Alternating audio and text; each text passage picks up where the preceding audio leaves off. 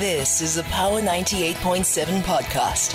Now we're talking. Subscribe to Power 98.7 podcasts in iTunes or wherever you get your podcasts. There's more on power987.co.za. Power Breakfast with TT. Weekdays 6 to 9 a.m. on Power 98.7. All right, let's turn our attention now to the mining indaba, which is uh, underway in Cape Town, and mining safety took say center stage uh, yesterday as uh, the indaba took uh, went into its second day, and uh, this after industry group, the uh, Mineral Council South Africa announced that 2023 saw a setback in mine safety following an improved safety record in the previous year. Provisional statistics from the Department of Mineral Resources have tallied the total fatalities at, uh, at mines in 2023 at 54 against 45 in 2024, 2022. The platinum and gold sectors had the highest numbers with rockfalls and conveyance accidents uh, among the leading causes. Let's speak to the CEO of the Mine Health and Safety Council, David Mamphitha, joining us on the line. Uh, good morning to you, sir. Thank you so much for your time. Hey, good morning, sir. Right. Let's start firstly, maybe just by defining your role and your mandate as uh, the Health and Safety um, Council. Yeah, the role of Mine Health and Safety Council is number one to provide the advisory services to the Minister of uh, DMRE on all matters relating to health and safety. And then the second one is we promote the culture, which is very, very important, of health and safety in the industry. And we also partner and collaborate with all the industry players, including institutions of higher learning, in order to do research and make sure that mm. the research outcomes that we produce are helpful to the industry and to improve health and safety in the industry. So our research outcomes obviously come from a lot of work mm. that we do at uh, the Center of Excellence in the Mine Health and Safety Council. And that work is done by a lot of uh, specialists. Mm. And then last but not the least is we have every two years we hold a summit, which is um, where we reflect and we look at the performance of the industry and see how we can actually improve. And this year in 2024, we're going to have one mm. around September and October, um, and you, we will reflect on that. And as you correctly said, obviously last year we did very well um, in terms of the trend. Uh, we're not mm. there yet. Obviously, right. the yeah the, the the the main issue here is zero harm. We need to reach a point where the mining industry doesn't lose any lives uh, at all in any given year. Yeah. Now, what role, beyond an advisory role, what role do you play in terms of actually ensuring that whatever uh, recommendations or that uh, you put forward to the department are implemented and to monitor the work that is being done uh, by those uh, in, in inspectors? Is there an overlap, or is there room for you to get involved there as the Mine Health and Safety Council? Only make sure that the work that we send to the minister is implemented. Normally, it's done in the form of regulations and guidance and guidelines. And once those are signed by the minister, then the inspectorate, which you're talking about, then goes out there and in, do the, enforce, the enforcement. We make sure that um, the guidelines, the regulations are in the Mine Health and Safety Act, and then they act on that act in terms of implementing industry. And that's why you see things like Section 54, section of the mine or the whole mine is actually stopped. We don't do that as the Mine Health and Safety Council, mm. but the inspectorate actually does that because they enforce that. Mm. Mm. So now let's, you, as you mentioned, there was an improvement uh, in terms of. Uh, or at least the the, the numbers in the, what we kind of went backwards uh, last year in 2023 according to the numbers released by the department with uh, 54 uh, deaths versus uh, 45 in 2022 as you say the quest is for zero harm. One life is one life too many. But when you do look at a figure like that how do you view it? And if you had to put it into perspective what is it that you would, uh, um, you know, want to know uh, about uh, the the number, this increase?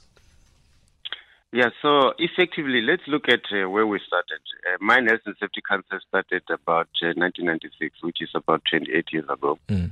And if you look back, there were really a lot of loss of lives there. In one year, we could lose um, up to a thousand or more. And currently, as you've correctly said, last year we did actually it's actually 49, and then this year it's actually 54. So from 1,000 in a year to 54, even now, obviously it's quite a huge improvement. But as you've indicated, we don't want to lose lives, right? So that is very, very important. The reason why last year we regressed a bit Mm. um, is because of uh, the disaster. So a disaster is a situation where you've got a more than five people died. An accident of that nature happened about like 30 years ago, 20 something years ago. So those kind of things don't necessarily happen. Had we not had that, we'll probably be sitting maybe in around 44, which means we would have improved. And our goal is every year you need to improve. You, the trend must go downwards, and that's the key. And that's how you reach zero harm. Mm. Sorry, you, we lost you a little bit. The line was breaking. When you spoke of a disaster, were you referencing what happened uh, in the mine in the northwest, Yes, where thirteen pe- where thirteen miners died? yes, that's correct. Mhm. Yes. Mm. Now, what what have you learned in terms of whatever investigations were done subsequently, uh, in terms of that particular uh, disaster as you describe it? Yeah, at this stage, the investigation is still continuing. Mm. It takes a little bit of time, and obviously, when investigations, we look at all angles. So, if you look at it from the point of, let's say, the um, the airline industry, Mm. every time there is, for example, a plane crash, they do proper investigation Mm. and they involve everyone. And from that, then they learn a lot from that, uh, the outcome of the investigation. In this case as well, we need to do a thorough work, a proper work, make Mm. sure that the lessons are shared with the industry and make sure that we do not repeat the same mistake again. That's the most important part.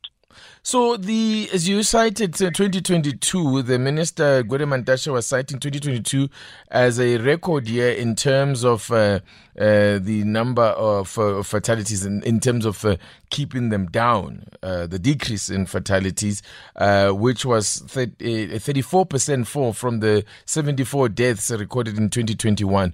What changed, or what were you? What was observed in terms of why there was such a major improvement in mine safety uh, year on year between 21 and 2022? Yeah, I think the major contributing factors is number one, the culture in Mm. the industry and the behavior of employees. Obviously, that is attributed to the work we do as a council. In the council, as you know, we have got the tripartite, which is organized labor, the state, and then the Minerals Council. Mm. And all of us together, when we're together to focus on those issues of health and safety for the industry, that's where we improve. And we can't do it alone. Individually, we can't do it alone. So the cooperation and the collaboration that I what I mentioned earlier among our own stakeholders right. in terms of achieving a zero harm is very, very key. And in fact, if you look at it, most of our um, uh, Minerals Council uh, colleagues who are, are employers, representatives, they always say that they will never wa- uh, want to mine as long as it is not uh, safe. So they make sure that they implement the regulations, not necessarily just for implementation, but to make sure that they save lives because our focus area is you need to save lives in the industry. Okay. And we, in terms of your engagement then with the industry, how does that work? Do you have a similar uh, relationship uh, to, I mean, yours obviously, um, you're a statutory body, then uh, do you have a relation? What is the relationship, the nature of your relationship with the Minerals Council, for example? They are part of our stakeholders, a key, key stakeholders in the industry. Mm, mm. And uh, in terms of the monitoring of their work as well, and then uh, about at least uh, from an implementation point of view. Yeah, so if we have got research outcomes that need to be implemented, obviously that is discussed with our stakeholders. And once there is buy in, then they actually start to implement. We haven't really had a lot of issues in terms of the implementation. Mm. And you will see that we've got something now which is the PDS system, uh, proximity detection system, and that it has come now. And everybody in the industry is really looking forward to make sure that it is implemented because it is going to save lives through reducing uh, accidents and, and mainly in underground mines. Absolutely. Thank you so much uh, to David Mamphitha. He's the CEO of the Mine Health and Safety Council. I appreciate you coming on. Okay, thank you, TT. There you go, talking to us about mine safety, which uh, well, came under the spotlight yesterday at the mining Indaba, which goes into day three today. I believe it's the the third and final day of the mining Indaba today. I think, uh, uh, if I'm correct, 23 minutes uh, after eight.